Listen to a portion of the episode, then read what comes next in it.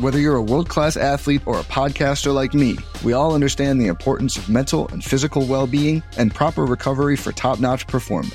That's why I'm excited that Unifyd Healing is sponsoring this podcast. Unifyd Healing is a new and super innovative global network of wellness centers powered by Energy Enhancement System, or EE System. If you haven't heard of the EE System, you'll want to listen up. This technology promotes wellness, deep relaxation, purification, and rejuvenation.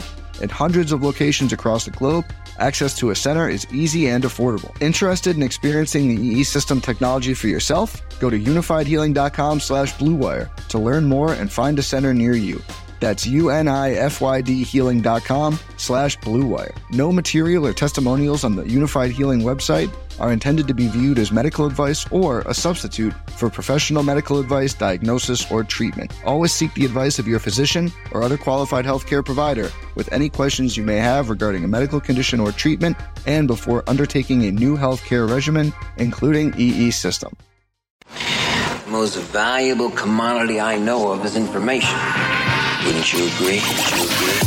I got five dollars. This is a run to the left. How many tackles can one man break? You're saying that humans need fantasy to make life bearable. Humans need fantasy to be human. My goodness, that was good. You guys are pros. The best. Relentless, refusing to give up. All right, hit that horn, babe. Let's dance. Hello and welcome to the Fantasy Flex podcast presented by Prize Picks. I'm your host, Samantha Previte. As always, I will be answering your mailbag questions every Thursday on this podcast, which you can submit for future shows to mailbag at actionnetwork.com. As always, I am so excited to be joined by Brandon Anderson, my BFF, NFL and NBA writer here at the Action Network, who you can find on Twitter at Wheaton Brando. Brandon, how's how's dual sport life going for you? It is. It is going. Uh, there, there's a lot happening right now. I do not write about baseball at the Action Network, but I'm a little relieved that the baseball season has wrapped. That the Atlanta Braves are World Series champions. I just don't have time to watch baseball every night on top of covering NBA and NFL. But very happy for the Atlanta Braves my grandmother in the 90s after my grandfather passed away she needed something just kind of to fill the evenings. And in north dakota as in most of the country we got the cubs and we got the braves because they're on wgn and on tbs so grandma started watching the braves every single day. She knew about chipper jones and tommy Glavine and greg Maddux and all the guys. So i was very happy for the braves to win for my grandma last night. But I am also glad to uh, focus a little more on football and basketball going forward. I love that. Well, speaking of football, what a year today has been for the oh, NFL. Man. We are recording this midday ish on Wednesday, November 3rd. And just so, so much is happening. Odell Beckham may be released. I don't know. There was like obviously a lot of rumors yesterday. As you mentioned in our group chat, the Browns probably tried to shop him and couldn't. So he may be getting released today. Don't know like where a great landing spot would be for him at this point. Um, and then obviously the news with Henry Ruggs coming out, um, devastating news all around. So it's been a rough day. Oh, and then of course Aaron Rodgers. yeah. Oh yeah. Oh, by and, the way, Aaron Rodgers. Oh, and by the way, Aaron Rodgers. Uh, yeah, with the uh, sus vaccination situation. Um, we, I guess we were all under the uh, assumption that he was, and he wasn't. So he will miss this game against the Chiefs. So that is a really big deal. And um, yeah, do you have any thoughts on the giant news cycle news dump that we just had on this Wednesday? Yeah, it, it has been a morning. There's a lot happening right now. I, am kind of ticked. Like I, I like I realize we're in pandemic and this is just we're, we're rolling with it. But for two weeks in a row now, we had like the game of the week was supposed to be this huge Packers game. And we got the Packers Cardinals ruined last week when Davante Adams went out. Ended up being a very good game, but the line moved a ton and took what was supposed to be this this great game off the Thursday night calendar. And look, Patrick Mahomes and Aaron Rodgers are only scheduled to play once every four years. That's how this works. We've never seen these guys play each other. And for me, that like that's two, maybe the two most talented quarterbacks ever that I've ever seen play. Like I want to see them play each other in their primes, not when they're 45 like Tom Brady someday. I don't know, maybe he's still in his prime too. But yeah, it's, it's it's a bummer. It's a bummer not to get to see them play. It is a bummer to, you know, obviously the trickle down is more like a, a landslide, waterfall, avalanche down when it's Aaron Rodgers. So we'll see. We'll see if the Chiefs can actually play, uh, get a win against Jordan Love. Maybe this is the Jordan Love, uh, you know, the beginning of something big and beautiful. What if Jordan Love comes out and puts up like six touchdowns and gets the win? And like, it is there is there a non-zero chance? Just just ride with me here for a second what if Aaron Rodgers just never plays for the Packers again? Like, what if Jordan Love comes in and plays? Rodgers, at soonest, I think, is able to return next Saturday. There's a chance he could end up missing more than one game from this here. We don't know details yet. We don't know who else will be there. What if Love plays a couple games, looks great, and Green Bay is just like, yeah, we're moving on from Rodgers after this year anyway. We're feeling good it's love season now. Like I know it's absolutely outlandish, but what if? What if that would happen? I mean, th- there's a non-zero chance of all things happening. That's right. so yeah, sure. I would actually love to get your take on Jordan Love from like a scouting report standpoint, just because he is a guy that there was obviously a ton of drama around the draft, the first round, the Packers trading up to 26 to get him so aggressively. He was a guy that had one really strong season at Utah State and then one season that was marred with uh, a lot of turnovers. So he's kind of just regarded as this gunslinger that's not super refined and maybe is not NFL ready or anything like that. And we have now this is pretty much a black box because he didn't take one snap last year. And now he's taken, you know, he had like seven uh, attempts this year in week one in like the Packers meltdown against the Saints. So, really, we don't have a great sample size to go off of. So, a lot of people actually did think he was just not NFL ready and they thought he was just going to stay in college in 2020, transfer to a Power Five program or something and kind of boost his draft stock. So, I'd love to hear what you kind of think in terms of a scouting report and what we can expect from him, even as like a fantasy asset, and what it means for like guys like Davante Adams? Yeah, that's that's a big question, but I I'm excited to see, and it's really fascinating that of all games that Rodgers misses and Love suddenly is the starter of all times, it comes against Patrick Mahomes because yeah. going into the draft, that was the name that we kept hearing, and it's not fair. It was never fair. Patrick Mahomes is like the most talented quarterback in NFL history, potentially. Comparing anyone to him or to Rodgers or to any of these names is going to be a fool's errand. You can't live up to that. You, just can't. But I think what the comparison was is okay, we knew Mahomes was going to be a project. We knew he wasn't ready coming into the draft, that was going to take a little time. The Chiefs knew that. They put him behind Alex Smith. Even the Alex Smith to Aaron Rodgers thing is interesting because, of course, they were the same draft back in the day. And so Love being behind Rodgers, waiting his turn. He, he's toolsy. Like that's the that's the term you kept I was hearing in the draft about Jordan Love is toolsy. What that is code for is he's not good right now. okay. Well, he he's he's got talent. He's got a huge arm. He can run.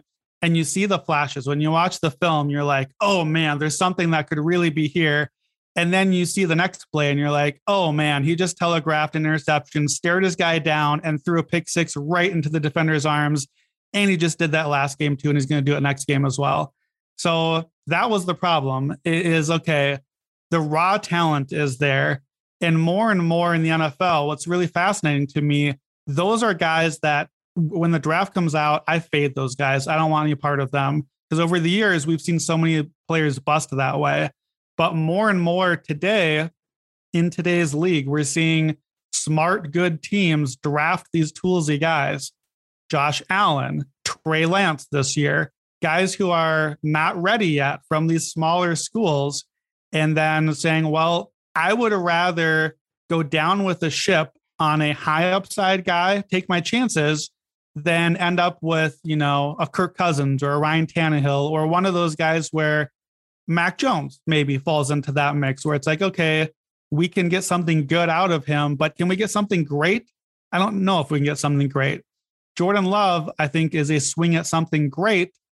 And when you swing at something great, back to the baseball thing, you might strike out. Mm-hmm. So Jordan Love might be a strikeout. We don't know. What we're going to see on the field this week will be very different, hopefully, than anything we've seen two years ago when, you know, when he got drafted, because that is the whole point of giving him some time and waiting. That's the point, like with Trey Lance, much as we'd like to see him out there, the point is draft and let him grow and learn and how to develop all those tools into something real. So I, I, I don't know. All of that doesn't get us anywhere. I think for this week alone, you could do worse. It's the Chiefs after all. You know, like uh, what would you who where where on your rankings where would you put Jordan Love? Is he a top 10 play? Is he a two quarterback only play? Where would you put him? Two quarterback only play and like that's not saying too much given there are four teams on bye. So I, I mean I think he's he's startable in those formats, but I just have no idea. The range of outcomes here is just so so wide and you know, hey, we could see Blake Bortles for all we know. I don't know. I mean, I I, I guess I, I'm wondering too, like if you're if you're saying that Patrick Mahomes is an unfair comparison, which I also thought was an unfair comparison. What do you think is a better comparison? Like, uh, even yeah. if it's not one to one, like for instance, people compared Mac Jones to Daniel Jones, just less athletic, like some something like that. Yeah, what it's hard because these comps are hard because you have such a narrow. You know, there are only 32 NFL quarterbacks so there's just there's not a and and like 12 of them at any given time are terrible. So they're not people you want to compare them to. So when you only have like 20 to pick from at any given time, there's there's not a lot of choices here. I remember watching him at Utah State the first few times and just seeing the the tools and the talent. What what immediately came to mind to, for me was Colin Kaepernick.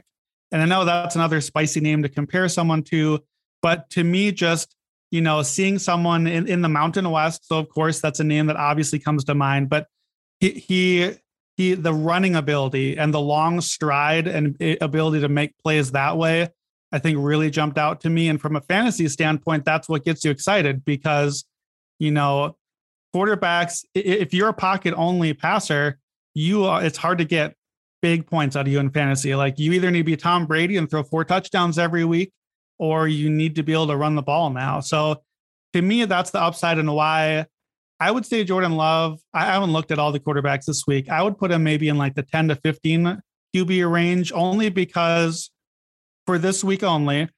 But uh, when you're a new quarterback that doesn't really know totally what you're doing, your tendency is going to be to tuck it and run more often. And that's the one thing I'm pretty confident Love can do. I don't know if he can read the defense yet. I don't know if he's going to be throwing pick sixes if you're in a league that gets potentially massive penalties, like I had leagues where you get a minus touchdown if you throw a pick six, I'm not playing him. Like there, there's a lot of downside there. But if your league has more upside for rushing, or you know, it wouldn't be shocking to see him have a hundred yard rushing game or to break a 50 yard running touchdown or something like that. So that to me is the upside from a fantasy standpoint. I don't love it for Davante Adams. Like the whole thing with Adams, he's a great receiver, absolutely. He's coming off of COVID protocols. We don't really know what that means for him. But what you love about Adams is the chemistry with Rodgers. They're always on the same page. Rodgers always knows where he's going to be and gets the ball to him accurately. Jordan Love is not an accurate passer. Like maybe he is now, but the last that we saw of him, he's not accurate. He's more accurate to the other team than he is to his teammates sometimes. He didn't have a lot of help either, so that's fair. But I'm not. You're not going to bench Davante Adams against the Chiefs. You have to play him. You just have to hope maybe get the touchdown. But it's it's not exciting for him and for the other guys. I, I would say if there's one fancy takeaway, I said this in our Slack too. To me, it's AJ Dillon and Aaron Jones season. Those are the guys I want to play because I think they're going to run the ball a lot. They've ran the ball very well recently. And, you know, you want to run anyways to keep the Chiefs defense on the field and Mahomes off the field. And if you got a, a quarterback making his debut start, all the more so. So in like a DFS, especially, I'd be looking to play one of those guys most of all. Yeah, I definitely like them this week. I said it was like net neutral, maybe a little positive, just because I think that maybe game script might not like lend itself yeah. to a ton of running, but I also think that they may need to. Like Matt LaFleur may not have a choice if Jordan Love really starts playing really poorly. Like we've definitely seen teams like just completely abandon any kind of passing game if something starts to go wrong like that with the backup. So, um, interesting game to watch, I guess. Uh, yeah, it's a bummer that we don't get to see the Mahomes Rodgers showdown, but it's still football and we will be marching forward. So, why don't we move on to our favorite segment, Play Hold Drop, uh, where we put our on our professor caps to help you guys make some transaction decisions, um, lineup decisions, whatever. So, why don't you hit me with the first list of guys? All right, let's start with our quarterbacks for this week. So we've got three quarterbacks. One of them, I think, was in our PhD last week. So Ryan Tannehill is back again. We love Ryan's. Hello, Ryan. Good to see you again. Kirk Cousins and Tua Tagovailoa are the other options. So what do you think between those three? Play, hold, or drop? So with Ryan Tannehill, just on the note of the cluster of news, obviously we have lost Derrick Henry for at least six weeks, more likely eight. They're saying six to 10, possibly. Uh, so that's kind of like top of mind. I think a lot of people do think that Tannehill could make a big jump. This is a tough matchup, though. And um, I think that I would say I'm going to play Kirk your your boy Kirk. I like that against the Ravens, who are allowing a ton of passing yards. I think I would hold on to Tannehill to kind of see what this offense ends up looking like without Derrick Henry, without that security blanket. And then Tua has the best matchup. But if I have to drop one of these guys, it's probably Tua.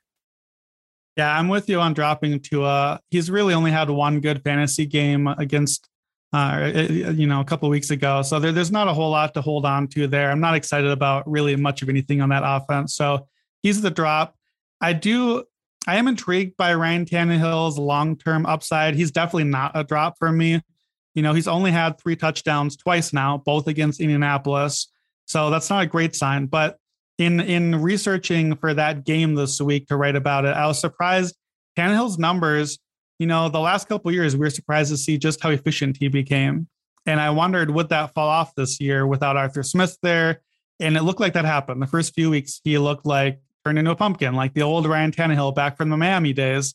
He looks like recent Ryan Tannehill again. He's over the last four weeks, he actually is number one in EPA, expected points added, of all quarterbacks. So I wonder what that's going to look like with Henry out.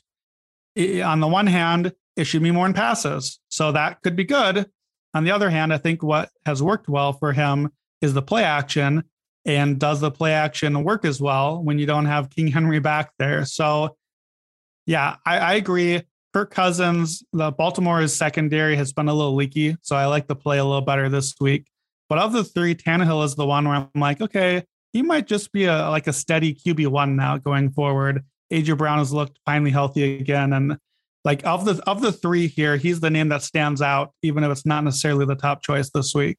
Dude, that magic burrito, whatever it did to AJ Brown, he's actually been really good since then. So, like we've we've all had a few magic burritos in our lives. Let's let's be honest. all right. Um, yeah. Uh, let's let's hit. So trust me, we we've got more to say about De- Derrick Henry to come. So in our running back list, we have one of Derrick Henry's potential replacements, Jeremy McNichols. We've got Kenneth Gainwell and we have Ernest Johnson. So play, hold, or drop, or maybe just drop, drop, or drop. Where are we at on these guys? Oh, these guys are so droppable right now. but I, I wanted to make these lists like very similar groups of guys, and maybe you would have a different opinion or whatever. Okay, Kenneth Gainwell is dead to me. Absolutely dead to me. After that, I yes, they killed Kenny. I am very upset. Uh, I have been personally victimized by Nick Sirianni, and I would like compensation for that because I told everyone and their mother to start start Kenneth Gainwell last week. All the tea leaves seem to be pointing that way, except right before the game. Did you see the Philly beat writer from uh, The Athletic was like tweeting that Gainwell was like not working, not doing pre warm up and stuff with like the first team. And I was like, oh God, something's wrong. They were like Boston Scott's out there. And I'm like, it's too late. I can't take it back. Um, and you know, actually one of my biggest lineup decisions was Kadarius Toney or Kenneth Gainwell. Turned out it didn't matter. But uh Yeah, he is dead to me. I think that he is droppable at this point. I um I I think a lot of people are really high on Boston Scott now, and I'm just low on everyone there. So I'm I'm okay with dropping Gainwell, shooting him into the sun, whatever whatever floats your boat. Even in a good matchup, I don't I don't trust him. I I now just completely have trust issues.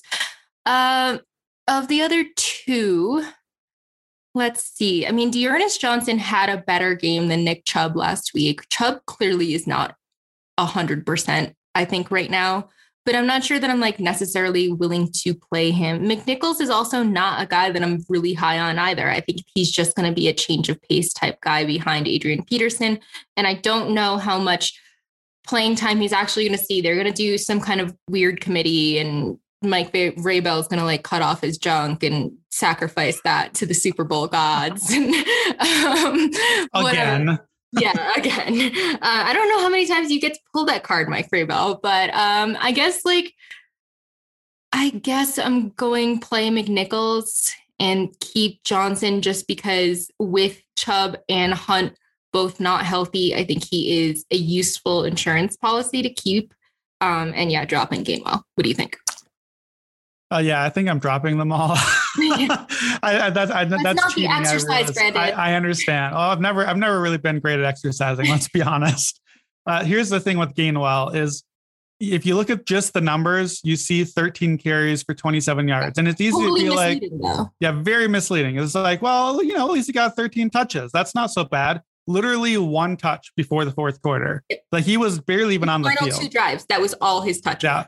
Yeah, well, it's because you're playing the Lions and you're ahead like 400 to nothing at that point. So it's like, all right, fine. Let's let Kenneth Gainwell on the field. He can have a few carries. So yeah, it sucks because the, they're playing the Chargers who have no run defense. So this would be the week that like, I, I don't know. I, I almost, despite that, given these three options, if I have to play one of them, I might just play Gainwell and hope that it's such a bad deal. Like I just don't think I'm missing much on the other two guys. If I have to play someone and my choices are like two points from here or three points from here, I'd rather take the probable zero and like maybe Gainwell actually gets touches. Maybe, you know, I, like it, I don't feel like I'm giving up much and I'd rather have the potential upside, even though it probably doesn't exist. D'Ernest Johnson, the upside is if Chubb misses again. Otherwise, like you know, he only got four carries, I think, last week. So he got the touchdown, but otherwise, but yeah, yeah, there's not much there. McNichols literally has seven carries all season, so like the, he's he's the passing back. So maybe you get an extra catch or something. If it's PPR, at least you know full PPR, you get a little bit of a floor there. Maybe he's like a five or six pointer. I don't know. It, it's rough. I, I I feel like I I personally wouldn't mind cutting D'Ernest Johnson if I needed the roster spot for someone. Like I wouldn't rush to cut any of these guys just because running back, you just need chances. And all these three guys, you can see the upside. But all yeah, yeah, they're they're all very cuttable. They're all very tradable. If if I have to choose, I think I will play Kenneth Gainwell. Holy cow, that is a sentence that I just said. And I guess I will keep Jerry McNichols for a week and see what it looks like and cut D'Ernest Johnson, but you know, put him into a blender and see what comes out. All right. Receiver, we have a little bit more palatable names here. So we've got Emmanuel Sanders, Jakobi Meyers, and DeVonta Smith. What do you think? PhD for those three. So Sanders is the locked in start uh, play or starter for me he had a kind of off game for sure. And it was more like the Cole Beasley game, but this is a really good bounce back spot against Jacksonville. I think that he is in a league of his own compared to these two guys. So Meyers is just he's getting targets, but he's not doing anything with them. He like can't find the end zone to save his life. It's a difficult matchup against Carolina, who are allowing the second fewest passing yards in the NFL. So and then DeVonta Smith, I want to believe in DeVonta Smith. Like I still have hope for him because I think that he has so much more potential than Meyers. I would say, like, yeah, there are limiting factors, mostly being Jalen Hurts and the Eagles offense. But I'm probably holding on to Smith and I would drop Jakobi Meyers. He's not interesting to me. He's like a guy that you might get seven points from every week, but like I'd rather at least have the other guys that have touchdown upside. Yeah, I think it depends maybe a little bit on your league format. If it's a full PPR, if it's a deep league where you're actually having to start like four receivers every week once you add in the flex positions, now Jakobi Meyers is valuable because he's 68 targets for the season. That's over, you know, eight and a half a game, I think. So he's getting catches. He's going to put up like four catches, 40 or 50 yards a week. That's a high floor. It fills a lineup spot. If you're in a deep league, if it's PPR, you're getting eight, nine points. That's not nothing. You know, we just talked about Kenneth Gainwell and Jeremy McNichols for three minutes. So I'd much rather play Jakobi Meyers than those guys. But, you know, it's literally a joke at this point, like actually a joke that Scott Hanson makes every week in NFL Red Zone about how Jakobi Meyers just can't get into the end zone and score a touchdown. He's not a red zone threat. So, yeah, you're not losing a lot. Meyers is the exact sort of guy that I don't roster in leagues usually because mm-hmm. I just don't really need those kind of back end, high floor, no ceiling guys. If it's a deeper league, that changes a little bit. But yeah, I like him, but he's not doing much. So I think Manny Sanders is the play just because he's the most consistent guy right now. He's getting like three to five catches a week, 50 to 70 yards. Buffalo, nice matchup. The Jaguars are last in the NFL in passing DVOA defense. So definitely that's the play for the week. DeVonta Smith, we've talked about him. I like him. He's not super playable right now, but he's also got upside. So if if I'm gonna hang on to him or Jakobi Meyers, I'd hang on to the upside. So I, am with you on this one. Same three. I'd play Manny. I would keep DeVonta and begrudgingly drop Jakobi Meyers, but I think I'd probably try to find a way to keep him around just in case. Let us do our final set. All right, tight end. We've got CJ Uzomah. That's, that's how I learned this week. That's how we say it. CJ Uzomah, not Uzoma. He he had a whole video this week that came out like after his big game a week ago. They did a whole social media thing for him. So CJ, I apologize. CJ Uzomah at the Bengals, Noah Fant, and Dan Arnold, one of those hot new names from the Jaguars. What do you think about Arnold? Is he in this mix for you? This is so difficult because it's one, a really bad matchup. I know he's coming off of a monster game where he had like a million targets. This Jags offense is just so unpredictable. Like we literally talked up Marvin Jones for like two of the mailbag questions last week. And I was saying like he's consistent and blah blah blah. And then it's like the Dan Arnold game, of course it is, and the Jamal Agnew game, because of course it is. So I just like I don't really trust Arnold. I actually like feel like he's a serviceable streamer if you need him, but I'm actually fine with dropping him this week in a really really tough matchup.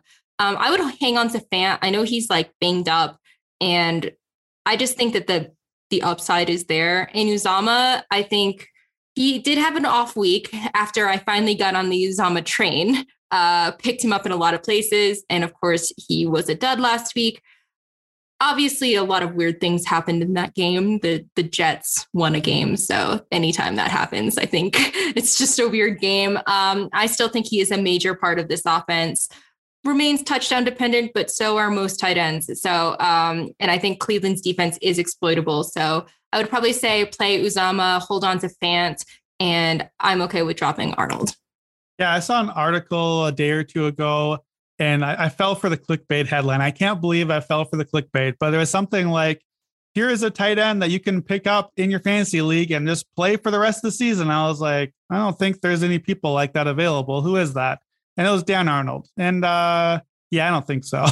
Dan Arnold. So I looked into it. You know, he's, he's doing stuff the last three games, his snap count is up a lot. He's at 62% on one of them, 70 plus on the other two. He's had 23 targets the last three games, 14 catches, 159 yards. It's not nothing. It's also not everything or many things. it's it's a thing. It's a thing that's happening. Good for Dan Arnold. You know, Trevor Lawrence is gonna throw the ball. He's gonna spray it around and get some guys. So he's he's a guy that's thrown to his tight end a lot. Like that was at, at Clemson. You watch him, a lot of tight end action, a lot of short passes. So I don't hate Dan Arnold. These three guys to me are just like they're they're they're the same thing. They're they're all three. Maybe you hope you get 40 yards and a touchdown. Maybe you get one catch for 10 yards. We're about at the point of the season where I would especially be looking at tight end, you know, like uh, one of those little grids with tight end matchups and who are the teams. You know, some teams just don't cover tight ends very well. And you have to be careful early in the season because, like, oh, you're terrible against tight ends. No, you played Travis Kelce. So that was why your numbers are bad against tight ends. But eight weeks in, like those charts actually are pretty helpful at this point. So to me, these guys are all there. Nobody here is somebody that I'm like begging to keep on my roster. Fant, Uzomah, Arnold. It's all just look at the matchup, find the best matchup there, and play it. So, yeah, I I, don't think that you know we talked last week about Uzomah and maybe he's sell high on him and get a trade. Mm-hmm.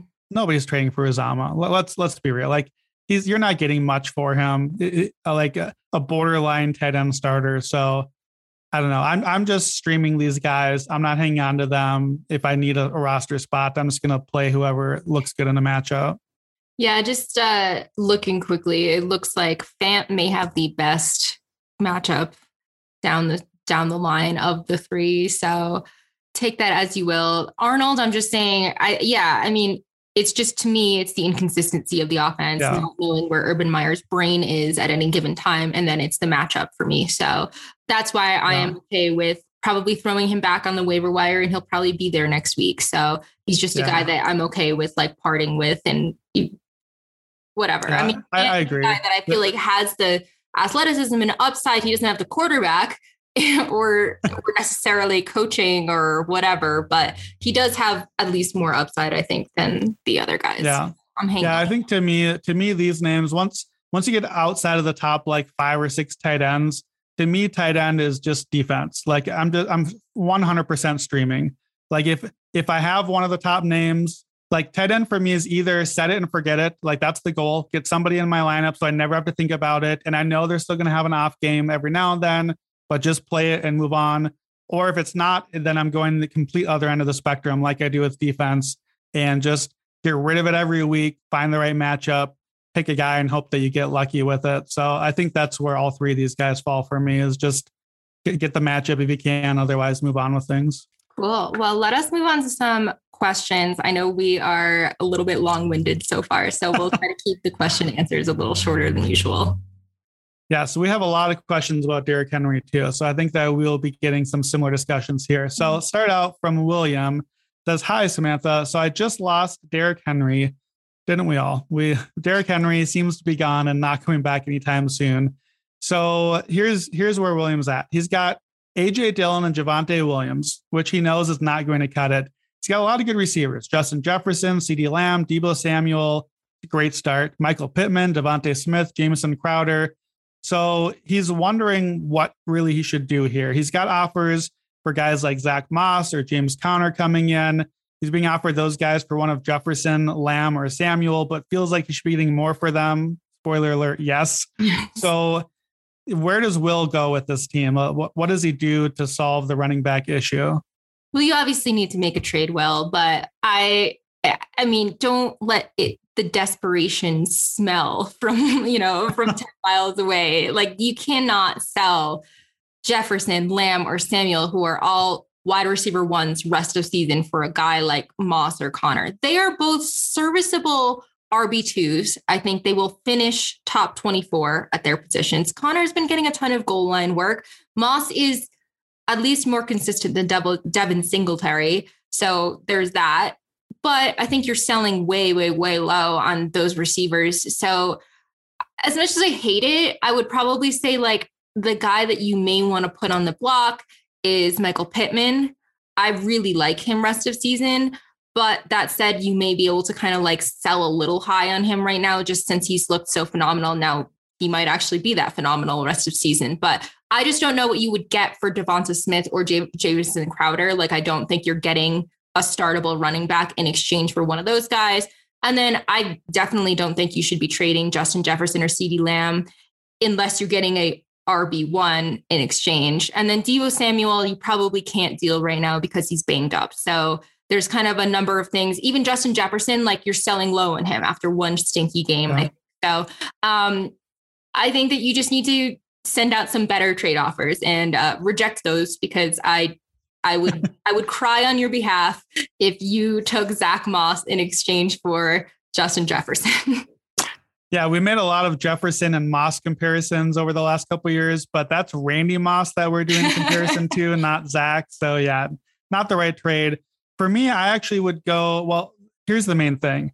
You need to be, well, you need to be proactive and make trade offers. Like getting a, a Zach Moss, that did nothing to your season. Like that didn't move the needle. You know, the names that he currently has, it's not really going to improve a whole lot. So tra- whoever you're trading Pittman for, I think is going to be a little better, but not enough to me. If if you're trying to make a big move to save the season with Henry out, and I think that that's fair. I think I'd rather do a big move. So I would be looking, I'd be proactive. I would say, okay, what running backs do I want? And start at the top of the list. I want Austin Ekeler. Great. So does everybody. Start with that and offer your best receiver. Here, I lost Henry. Here's my best receivers. I'll give you any one of them for Ekeler. Are you interested? He probably says no, but you never know if you don't ask. That's what we're learning on this one too. So I would start high on those running backs and work my way down, not start on the bottom and see if you can get something better. Um, so yeah, I think I don't mind trading one of these stars here and using the depth to your advantage. I would rather do that, I think, than trade the depth for something that's not going to move the needle too much for me. Yeah, I agree. Uh, I mean, I, I like that approach too, as well. I think uh, if you're going to maybe shop someone, maybe CeeDee Lamb might be the good guy to shop just because I don't know if people are going to overreact to one bad game from Justin Jefferson and maybe you're not getting full value for him is the only thing.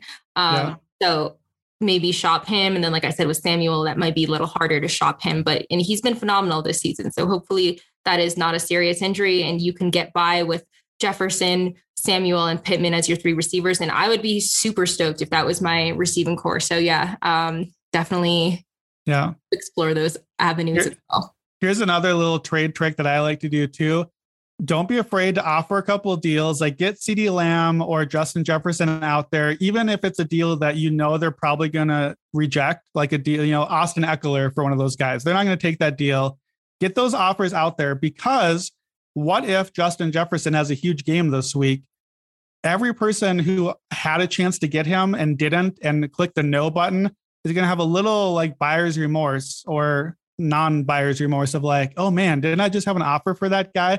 Like, I love to just get offers out there of like, here's a guy you could have had. You said no, look at the big game that he had. Because sometimes those people come back the next week and are willing to to talk on a deal that they might not have otherwise. So that's just a little thing I like to do, kind of you know, put a little blood in the water a little bit, see if people come running back sometimes. All right. Uh, let's go to Ehan. I'm not sure if I'm saying that right, but they're right. Is it time to give up on Antonio Gibson? He's clearly talented, but only get 33% of the snaps in week eight, despite being off the injury report for the first time since week three. So, what do you think on Gibson? Are you out on him this year? Depends on what you mean by give up on. I am not dropping him. I think he would be snatched up in a second. Uh, he is a rest of season RB two, I think, which obviously that's not that's not something that you're happy about if you drafted him as an RB one. But that said, like there's not a lot of RB two caliber dudes rest of season just floating around on your waiver wire. So I'm benching him probably like against Tampa off the bye or even against Carolina. I if you have better options, I understand benching him. But then he has a cakewalk schedule after that. It's Seattle, Las Vegas, Dallas, Philly, Dallas again, and then Philly again. And then the Giants if you happen to play into week 18. But we're not going to talk about those people. So stay the course. I don't think, I mean, you obviously can't trade him at his absolute nadir. So you might as well ride it out. I think he is absolutely still worth a spot on your bench. Uh, yes, he was off the injury report, but I don't know how much that really means because obviously he's not 100%.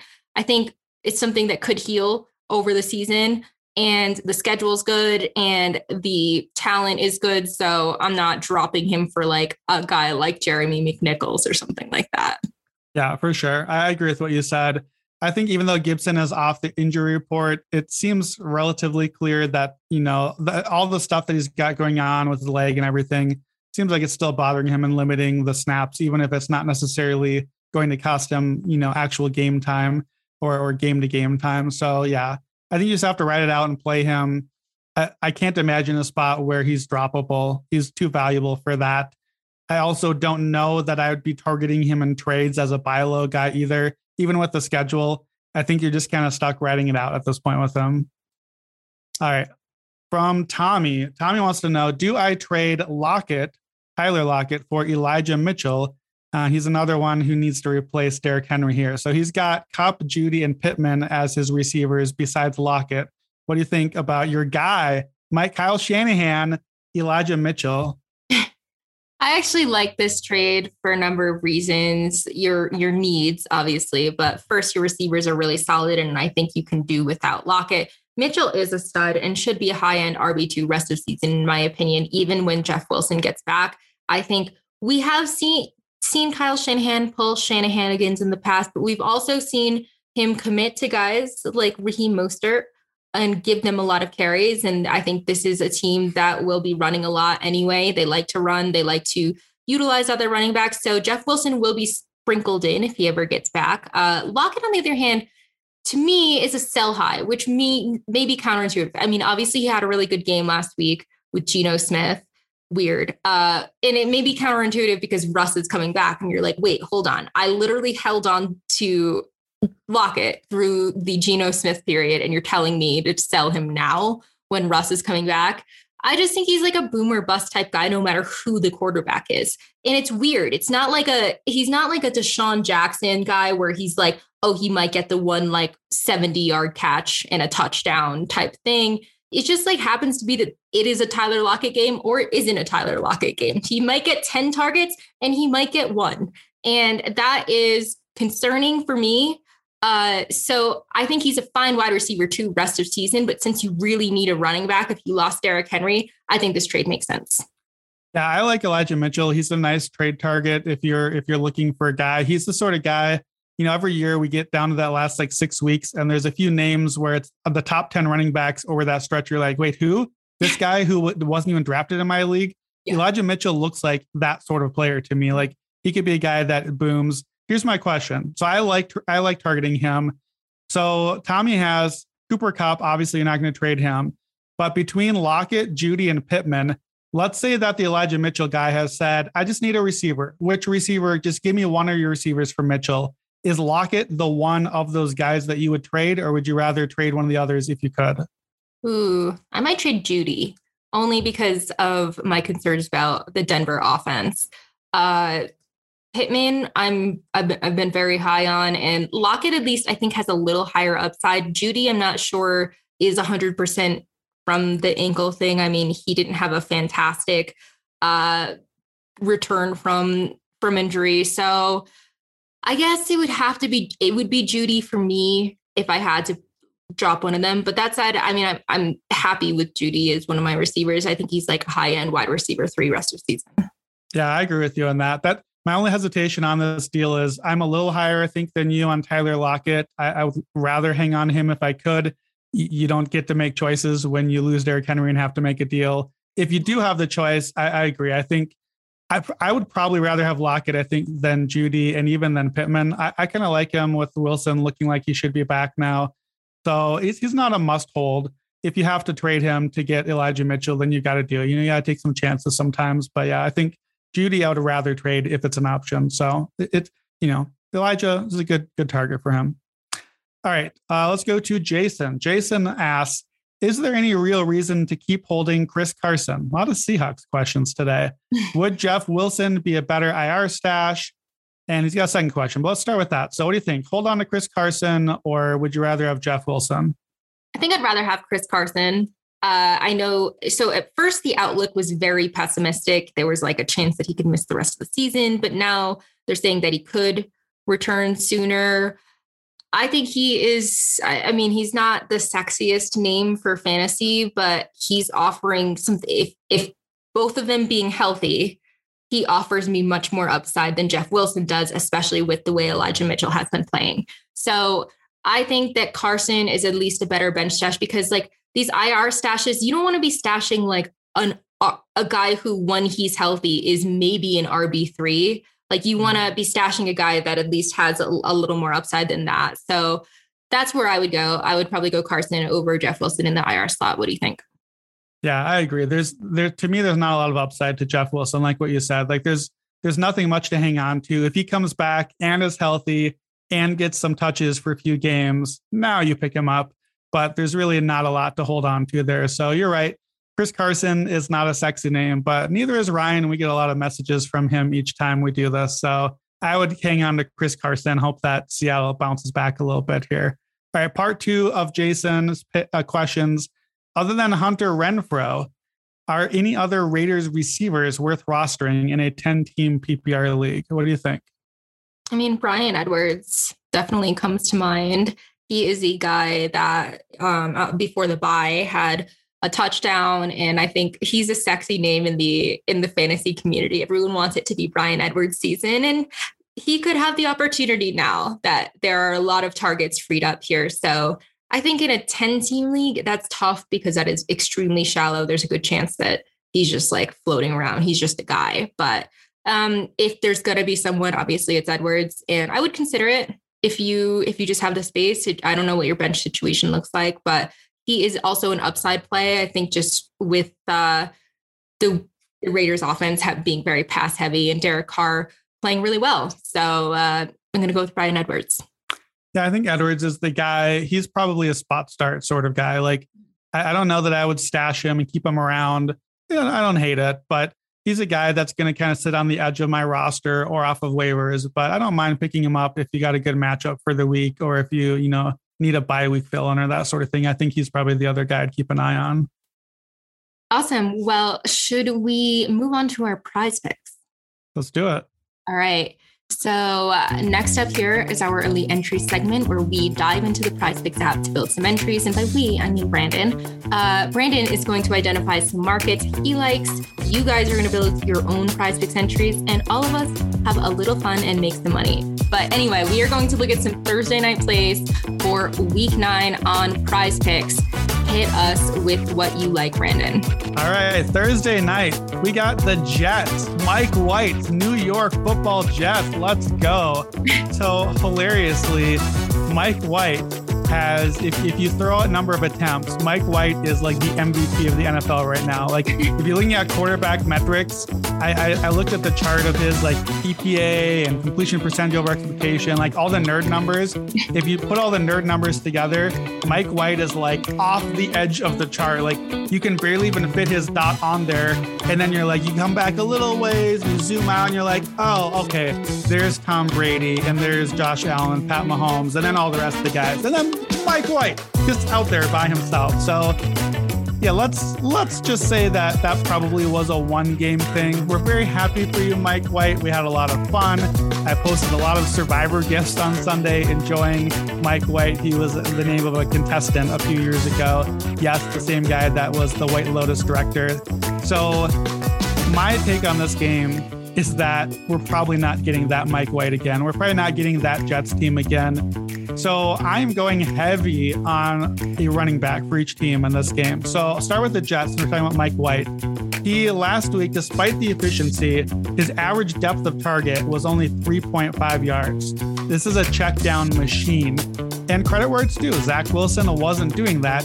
But what we've seen right away is that those running backs are catching a ton of passes for the Jets right away. And I think the game script is going to favor that happening again. The Jets are double digit underdogs here. I think that they're not going to overcome that this week. They're probably going to be behind a lot in this game. So that's the script I'm playing here. And I want a lot of Michael Carter in my lineup this week. So Michael Carter has had some big games. Last week, he had nine catches for 95 yards. The week before that, he had eight catches for 67 yards, 23 targets those two weeks. Again, he's getting these targets. He's, you know, Mike White is getting him the ball in these short, you know, passes and then letting Carter do things from there. He's making him look good. So why would he stop doing that? So I am playing Michael Carter three different ways this time. Michael Carter the third? Yeah, that seems like a thing. Let's do that. So I'm taking Michael Carter over four and a half receptions. Again, nine catches last week, eight the week before. So last week, Carter and Ty Johnson had 20 targets between them. So I like the over four and a half catches. I'm also taking Carter to go over 35 and a half receiving yards. You get all those catches, you're going to get some yards. Maybe you break one, you could do that pretty easily. And I'm taking Michael Carter over 12 fantasy points. He had 32 fantasy points last week. The weeks before that, he had 18, 15, and 10. If you round them, average to 19 over the last four weeks. So I like Carter. I like him catching a lot of a lot of those short, little, non-sexy Mike White passes this week. So I'm doing all three of those. On the other side of the ball, I am taking some Jonathan Taylor. Taylor is playing very well. If you look at the numbers, so I expect the Colts to win here. I know that that could be a problem because we often expect the Colts to win, and they often don't. The Jets rank dead last in EPA on rushing defense over the last four games. That's behind the Chargers. That's not good. So their rushing defense is not getting the job done. If you look at Colts games, Jonathan Taylor's three biggest games have come in the three Colts wins. So I expect that to look like this game. The Jets are going to have a lot of dump offs and passing. The Colts are going to be running the ball and just being like, Mike White's not going to beat us. Our defense will get the job done. Let's just hand the ball off and run the clock. So I like Jonathan Taylor over 80 and a half rushing yards. He's at 103, 107, 145 in the three wins. And I'm taking Taylor to score a touchdown. Honestly, I can't believe that we can just do that over half of a touchdown. He's scored in five straight games and he has six touchdowns in that span. So he's the most likely anytime touchdown scorer here. I definitely love adding that in there. So two Taylor overs, three Carter overs, all in on two running backs. I like stacking these together because they're not independent. If one of them hits, the others are more likely to hit. So if we play all five, if we hit them all, we make our money times 10. So $20 on those five, hit them all, you win $200. Miss one, we still double up. I think this is our week. We're going to win some money this week. I feel so good about this week. Uh, you want to just recap really quick so um, everyone can. Yes. Jonathan Taylor's over on his rushing yards, over on rushing touchdowns. Michael Carter over on his receptions and receiving yards, over on his fantasy points. Awesome. Well, just as a reminder, guys, you can obviously mix and match fantasy points and player props to make your lineups super spicy. Also, prize picks markets move. So you will want to be nimble to lock in the best numbers. If you have not created a prize picks account yet, please check out the link in our episode description because prize picks has a special offer for fantasy flex listeners. They will match your first deposit up to $100. Use that money. Go bet this. And just click the link in our episode description or visit prizepicks.com and use promo code ACTION10. All right, let us just keep moving here on our mailbag episode. All right, we got a few more questions here. A couple more Derrick Henrys too. So back to Derrick Henry from Les. Should I drop Derrick Henry now or should I hold on to him? Obviously, that's a question that people have probably in every league across the country. So, what are you doing with Derrick Henry? Yeah, I got asked this a million times on TikTok Live last night. And uh, whew, I mean, I would use an IR spot on him in the unlikely event that he makes it back in time for the fantasy playoffs. Eight weeks, which is the I think estimate, and even that that's that's a that's a short turnaround. That puts him right at week 17. So Wasting a bench spot on him, though, carries a lot of assumptions. It assumes you are making it all the way to the fantasy finals. It also assumes that, that the Titans are competitive enough that they are vying for a playoff spot and are willing to risk re injuring Henry um, that quick of uh, like the turnaround. Like if this season gets away from them, which it could, like the Colts could just run away from with this. I don't, I don't necessarily think they will, but it, this season could get away from them.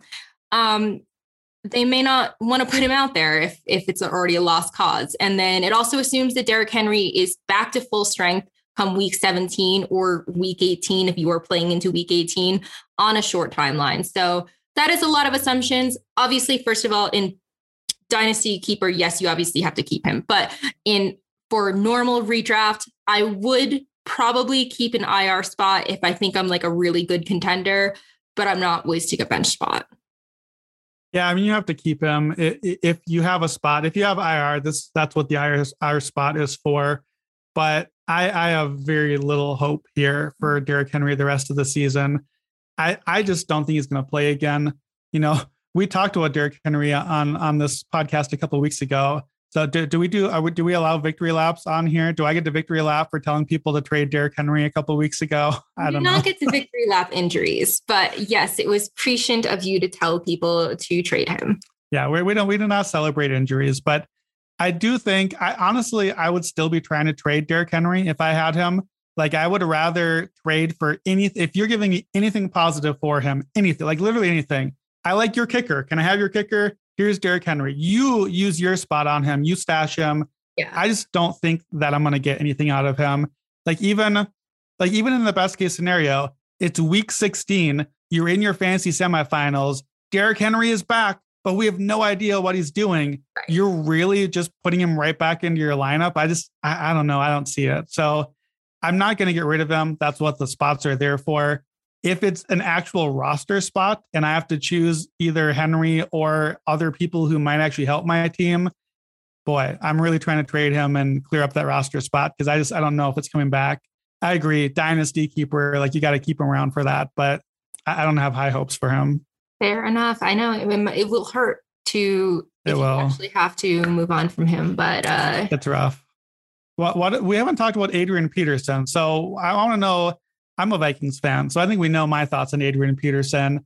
What do you think about Adrian Peterson? Like how valuable? I'm sure you've talked a lot about him in your waiver articles and, and everything this week. Where are you at on Peterson? For people who are listening, how how high should they be on him? I mean, he's he's a guy. He's a warm body that you can put in your lineup. I think that I am valuing him as a RB3 in that territory. So he's not a super exciting start. There's going to be volume, I think, but how much volume? Not sure. The Titans could really pivot in terms of like passing volume more and then I think he will get some goal line carries. Like he's he's the king of like the you know one touchdown, sorry, one yard touchdown guy. Uh, so I could definitely see that. I think he is valuable, and I think if you needed a running back, you should have gone out and gotten him this this this week. But I wouldn't expect. I'm not. I don't have super super high expectations. Mm. So I think RB three is like a, it's it's a fair range for him. I think I'm a little higher than you, but it's hard to say. Just Peterson literally is one of my favorite players ever as a Vikings fan. But I do think that if he has legs still, and he's proven that he has over the last years, he comes back and can run a little bit.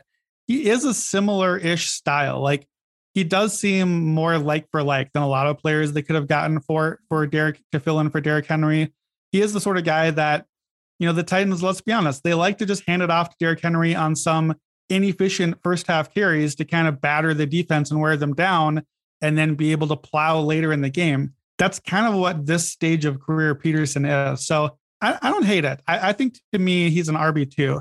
Uh, I would I would be very happy if I picked up Peterson this week. He's not going to win my league for me, but I would feel until proven otherwise, I would feel like he's probably going to get me 15, 20 touches a week. He's going to get some of those touchdowns. We know the Titans uh, emphasize the run game, and there aren't a lot of other options there. So I, don't hate it. I'm gonna pretty much put him in my lineup and keep him there until we see production and show otherwise. But you know, he's not the old Adrian Peterson. He's certainly not going to do Derrick Henry things, unfortunately. I think you're letting your Vikings bias show. That's possible. It is, it's happened before. All right. Uh, we got another IR question from Let's Go Terps on Calvin Ridley. So they have Calvin Ridley for this season and next do they have to keep him on IR and hope that he returns?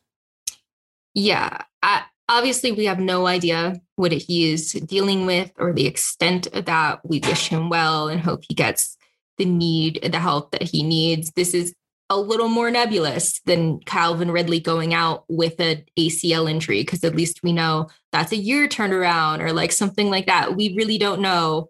But for keeper reasons, of course, you need to hang on to him. He has sky high potential and he could be back next season. We like, I know it's just, it's a crappy answer that like we don't know, but we don't. And yeah, it's, it's kind of an uncharted territory type thing where we don't like have, there is no playbook on how to deal with players who are stepping away from the game. But there's a good chance that he could come back. And I think that is worth keeping him in an IR spot. All right, a couple more. Donnie V, another Derrick Henry question here. What do we think about Ryan Tannehill's value with Henry going down? Do you think value goes up for Tannehill? We talked about this briefly in PhD. I think it's difficult. It's yes, but not by as much as I think some people are going to make it out to be. I think, of course, the team is going to have to deleverage themselves somewhat from the run game because obviously there's a monumental downgrade from Derrick Henry to Adrian Peterson and Jeremy McNichols.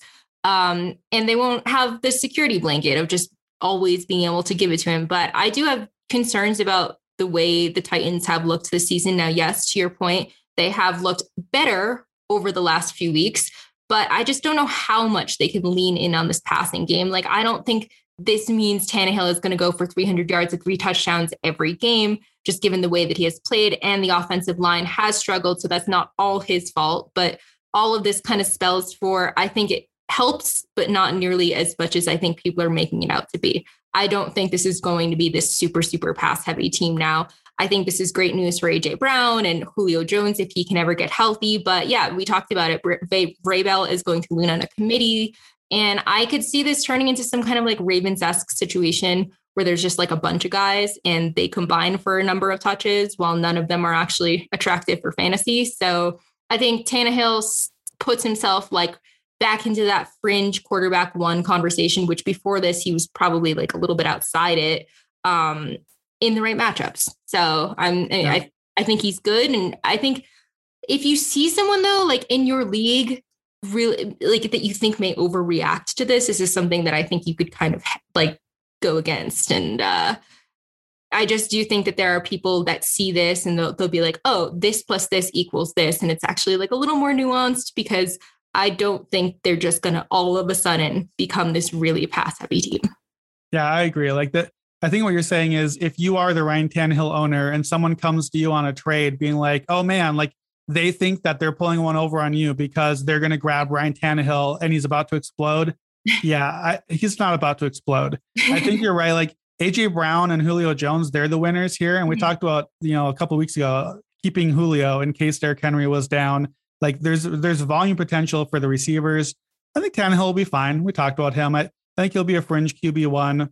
Maybe he moves up a little bit, like half of a tier, basically. But yeah, if you have a if if you have him and someone's trying to to sneak him off of you, I, I would sell high. Like mm-hmm. the, before he actually plays without Derrick Henry is when you sell high on Ryan Tannehill because it's not like they're going to come out and suddenly like go five wide and be passing it 50 times a game. That's just not what they're going to do. So, you know, it's a, it's a little better, but I wouldn't get so too excited about it. All right. Last one is from Quentin. Quentin says, Hey, I need your help. I had Derrick Henry in my lineup, but well, I can't count on him for a few weeks. Oh, Quentin. It's just it's a few weeks until Christmas and New Year's. This is the same few weeks we're talking about here. So here's what Quentin has. Is Zach Moss a viable RB2, at least for week nine? He's got Aaron Jones and D'Andre Swift as top two guys. He has McNichols on his bench. So he used to put Henry and Jones at running back and Swift at flex. He's now thinking Jones and Swift at running back. And then his other options are Moss, McNichols, or Adam Thielen or Jaylen Waddle.